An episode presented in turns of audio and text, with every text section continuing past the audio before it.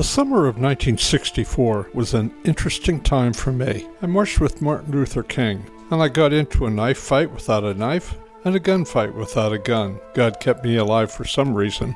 I also met Bobby Kennedy. I was his waiter at the Mayflower Hotel when the Democrat convention was going on at Boardwalk Hall in Atlantic City. Bobby Kennedy gave me a pass to the convention. One of the reasons Martin Luther King was protesting was because of the Democrats' racist platform there.